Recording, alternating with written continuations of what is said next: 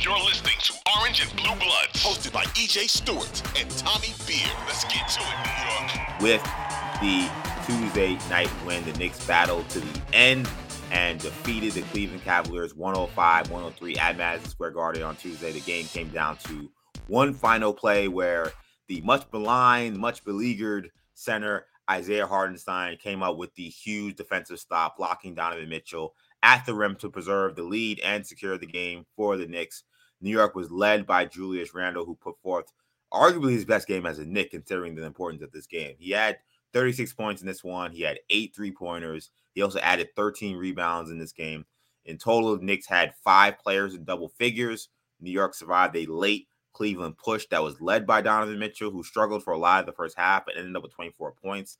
Uh, he had to be helped off the court after the final buzzer uh, during that, you know, following that confrontation at the rim with Isaiah Hartenstein. We'll actually hear from Donovan Mitchell. I have sound on that.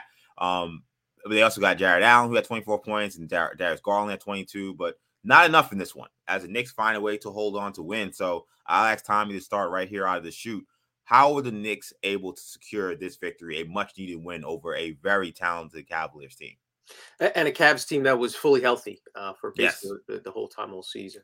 Um, and I think it's it's we got to start. You know, listen, Isaiah Hartenstein deserves all the credit. We've knocked him. He deserves a big pat on the back. He deserves his flowers for this game. IQ returning to the lineup was huge. Led the team in plus minus as he really always seems to does. I think that's actually six games in a row in which he's led the that he's played that he's led the team in plus minus. Um, and, and, and immensely important to have him as we've talked about. Thibs doesn't rely on a lot of guys. IQ is certainly one of those players. Um, actually stumbled upon a stat. He leads the league in fourth quarter minutes played dating back to the start of last season. Um, so wow. just it kind of lends, you know, he, he, Thibs trusts that dude, um, and, and, having him back was important. It seemed like uh, that was just a minor hiccup with some some knee soreness. Hopefully, uh, it didn't sound like he had any setbacks, um, so so he should be good going forward. Um, but I, to me, the takeaway from this game was Randle. Um, mm. We've talked about it before.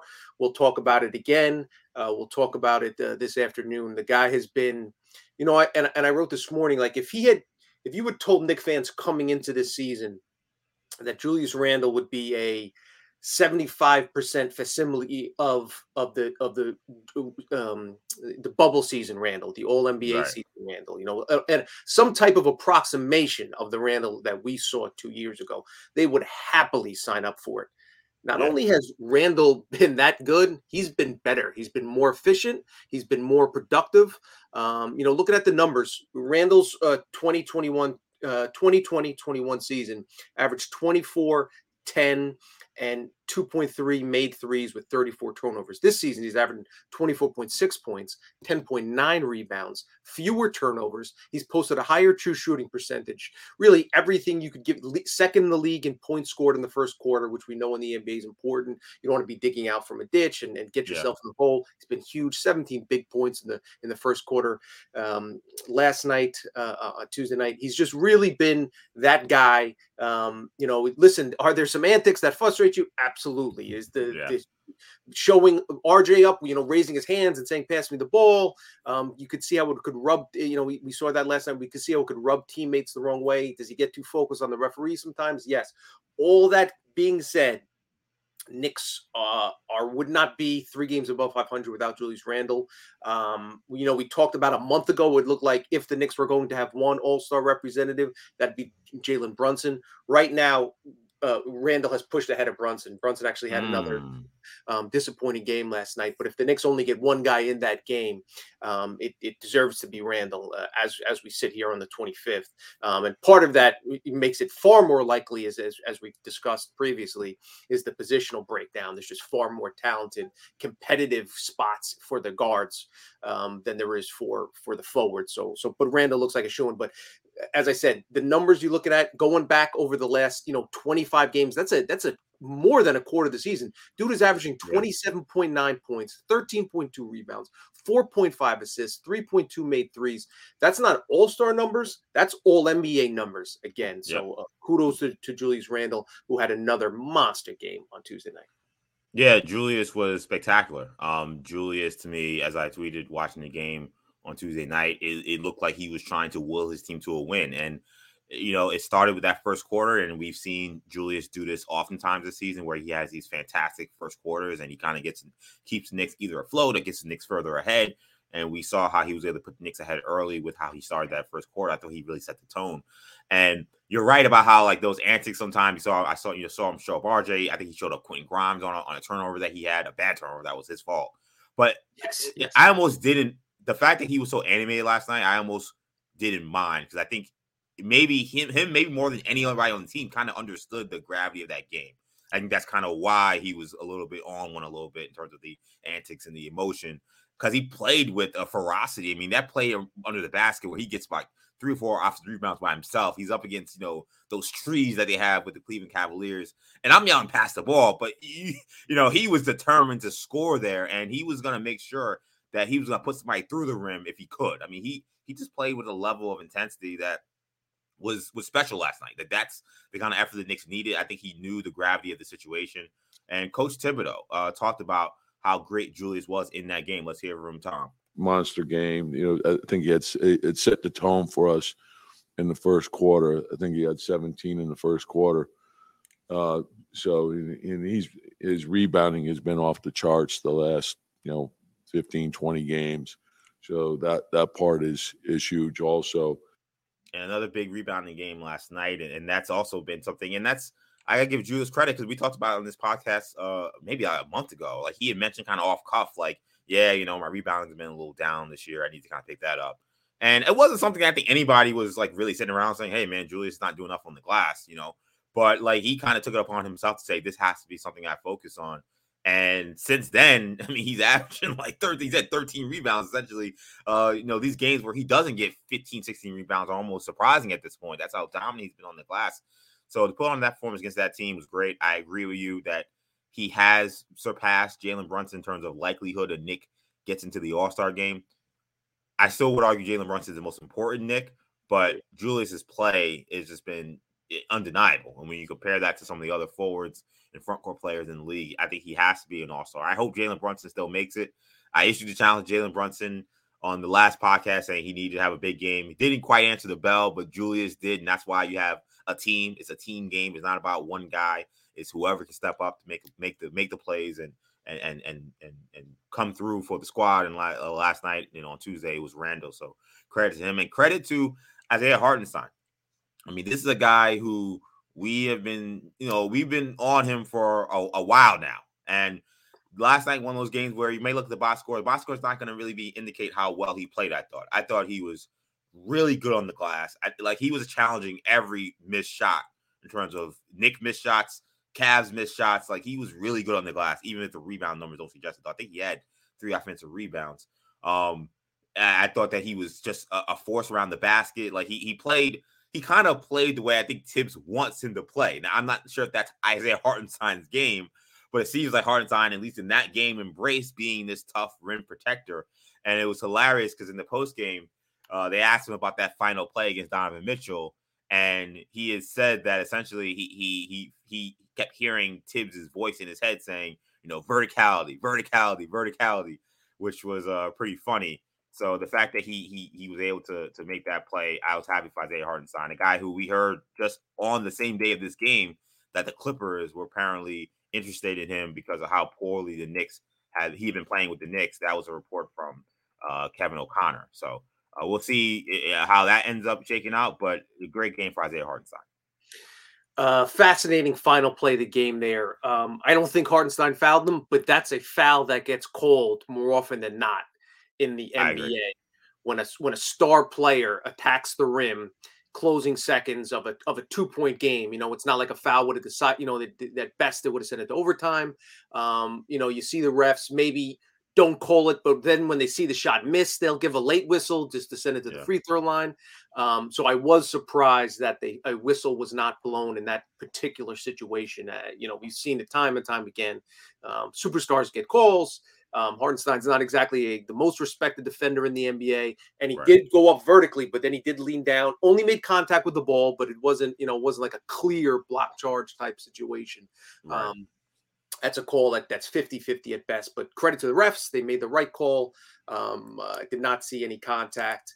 Um, we'll see when the two minute issue two minute report gets issued. My, my assumption is that won't be uh, you know an error on the on the referee's part. So um, but yeah I, I, think maybe the the one of the most interesting numbers for hartenstein is 12 that's the number of minutes he played in the fourth quarter um, mm. played the entirety of the final frame. Um, and and like you and, and i think it was important when we talked about uh, midseason grades for the bigs. You gave, um, you know, you said one of the things Hartenstein has going for him, shot hasn't fallen, you know, doesn't block out as well as probably you'd like, not as athletic around the rim, you know, doesn't seem to get off his feet much, but he plays with effort, plays with intensity, yeah. and that hasn't waned. Um, and we saw that last night. So, so credit to Hartenstein um, for, for again, the effort. Um, only made two baskets, but like you said, it's not, uh, you know, the Knicks have plenty of offense. That that's not going to be an issue. Um, they need him, especially with Robinson sideline, um, to to kind of get in the mix and uh, defensively clog up the paint. Uh, that's exactly what he did last night. And yes, uh, as you know, and I thought it was interesting that Kevin O'Connor of the Ringer reported that the, the Clippers were looking to bring him back. And in that yeah. in that column, O'Connor writes, "The Knicks have blatantly misused Hartenstein as a rim roller more than a playmaker. His previous role, the Clippers. Yeah. Um, uh, KOC also notes that he has a uh, Hartenstein has a twenty had a twenty five 20.5 assist percentage rate with the Clippers compared to 5.1% with the Knicks. Tom Thibodeau doesn't know how to get the best out of him, while Ty Lue already has proven he can. So, um, yeah, we'll see if that uh, if, if, how that shakes out um, with Robinson um, sidelined. It may make it a bit less likely, but um, it's certainly something that the Knicks, uh, the, the, you know, given his larger body of work, he's probably a more important contributor in Los Angeles. Um, so the Knicks will be listening to offers, but you know, at, at this point, um, is, is Robert Covington get you excited? Does a traded player exception get you excited? Probably mm-hmm. not. What what Leon Rose and company are looking for. Yeah, and one thing interesting about the usage of Hartenstein, I don't know if you saw it in that fourth quarter, they ran a little high, uh, you know, give and go, high high post give and go with Deuce McBride that got an assist and it was an one. Deuce missed the free throw, but I was like, oh okay, you know, someone showed this to Thibs and maybe he said, okay, let's draw something up. Uh, this game to get the Hartenstein an assist, and then Hartenstein I think got carried away because then like Cope plays late, he tried to throw an outlet pass. Yeah, yeah, yeah, seventy feet down the court. That was a turnover, and looked look like Zach Wilson like, on that one. Yeah, Thibs was like ready to just he wanted to get on the court, and uh, I thought uh, Clyde was funny because he was like, oh, I think it was Breen. Like it was smart move by Isaiah not to look over to the yes, sideline because. Thibs was not happy with that one. But uh, but it was uh, that last play. First of all, I, I, agree. I thought it was good restraint by the refs to not call that a foul. I think the instinct is just usually you see that contact, you see a star player, you call a foul. They didn't do that. Um, Donovan Mitchell kind of made a side remark about how he could complain about the refs, but he wasn't going to, which to me is like you complaining about the refs. But then he also made uh, this comment about what happened during the final play because I mentioned that he got essentially helped off the court after this play. He actually got his own rebound on that miss, even though he was on the floor. But it took him a long time to get off the court. Here was Mitchell explaining what happened. I went up to try and dunk it. Both my legs cramped, and my groin just tightened up and locked up on me. So it was three things happening at the same time so Mitchell saying he he he got hurt on that play, I guess. He was cramping up. I, I don't know if I need to hear that Mitchell on a on a play where you know a, a guy makes a great defensive play. I, I you know, but I, I, guess he probably didn't feel great that you know someone as athletic as him and someone who's yeah. used to being such a first finisher gets stopped by Hartenstein. He definitely was hurt. I mean, he, he couldn't yes. get up. Uh, the, but but I did think it was actually he, he he said I was gonna dunk the ball, but I couldn't, and that's why we didn't score on that play the, eh, what happened on the other the other big turnover he had in the last two minutes when RJ made a great defensive play, stripped the ball yeah. down low and knocked it off off Mitchell. Um, and also, you know, maybe over the first three quarters he might have had the Grimes flu because Quentin was was doing a good oh, job staying in the short nine nine of twenty four. Um, Mitchell finishes in the game. as his second poor shooting game um, in the Garden. A lot of that has to do with uh, Quinn Grimes' excellent defense. Um, McBride got a couple switches on him there, um, uh, as did um, IQ. IQ. yeah. Very solid defender. Um, another thing, just on that final play, um, credit again to Julius Randle for forcing him inside the arc. Um, yeah. We saw Mitchell is can shoot from anywhere, 35 feet now, step back. Um, and yep. if he shoots the three, you got to feel it's going in as soon as he lets it go. Um, Randle did a really good job. Uh, got beat on the play, but you can certainly live with that. Force him inside the arc. Worst case scenario, if you don't foul and then one, um, as you as you go to overtime. So good job by Randle in that spot. Yeah, I was yelling at the screen, "Stay up, stay up, stay yes. up, stay up," because yes. you know I was just when I think Mitchell was looking for that step back 100%. as soon as he had that space. Yes. And Julius did a good job staying on top of him, so he had no choice but to go to the rim, and Hartenstein was there. And, and uh, yeah, go ahead. Just in terms of this, you know, the game, the importance of the game, a lot of, you know, and, and rightfully so, it was an important win, but Knicks need to make it stick. The reason why the other game was so important is because it led to an eight game win streak and was looked back on as kind of the turning point. If the Knicks lose three of the next four, six of the next, you know, this, again, the schedule is really difficult. The eight game winning streak schedule was favorable um, with some good, some good wins kind of sprinkled in. You, you know, right now it's going to be tough for the Knicks. Boston, Miami. There's there's just you know the Nets. There's yep. you know the Sixers coming up. There's no easy games uh, from here until the break, basically, um, where the Knicks can get healthy and and, and have an easy one. Um, we'll talk about the Celtics a little bit later on, but it starts you know Thursday night in Boston, which obviously is never an easy task. But in, in order for, in order to look at this as that as as an important win, Knicks again need need to make the, the win stand up. Absolutely, Knicks with a big one here. They got to try to uh, hold serve here as we get yeah. to this very difficult part of the schedule. Um, before we move on, one last uh, bit of credit I want to give to uh, anybody from this game, Tom Thibodeau, because fourth quarter, Hartenstein's playing all those minutes. I'm like, uh, Obi was fantastic again in this game. Uh, can we not try to go Randle Obi four five? Uh, he didn't do that.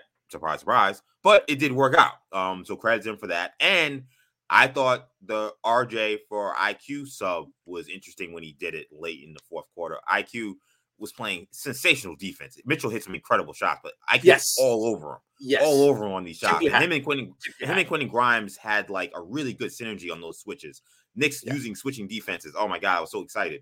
And yes. I, I I didn't think RJ had a great chance to cover either Garland or Mitchell in those situations. So I was right. worried when he went to RJ, but then RJ gets the, the big strip, which is the second biggest play in the game. The air ball was, uh, don't get me started on the air ball, but the, the defensive play, big. So keep going with Hartenstein, going with RJ late. Uh, guy gets Thibs credit for that. Those were the right subs. I will say that the Knicks did blow an 11 point lead. They were up 11 with with eight yeah. minutes left in the game and it got down to you know and then it was tied 100 100 so i you know you know i don't i don't you know based solely on the results it ended up working out. But again um obi only 10 minutes in the game i would have liked to have seen you know it's yeah. like they, you know he's playing well and randle's playing well. Let's see if they play well together. Um but like i said um at the end of the day uh, what you want to do is get a victory. Knicks got the victory, thanks in large part to a, to a Hartenstein, brick wall, and Mitchell at the rim at the end of the game. So, yes, credit for the victory, no question. I still, but I still would like to find minutes, even the second quarter, third quarter, whatever the case might be. Um, again, especially with Randle out, to see uh, what, what Mitch Rob and uh, I'm sorry, with with uh, what Obi and Randle can do. Um, we'll see if how how healthy the Celtics are, whether they have their bigs and, and uh, everybody on the floor. That might be a situation yeah. that presents itself, but uh, we'll see going forward.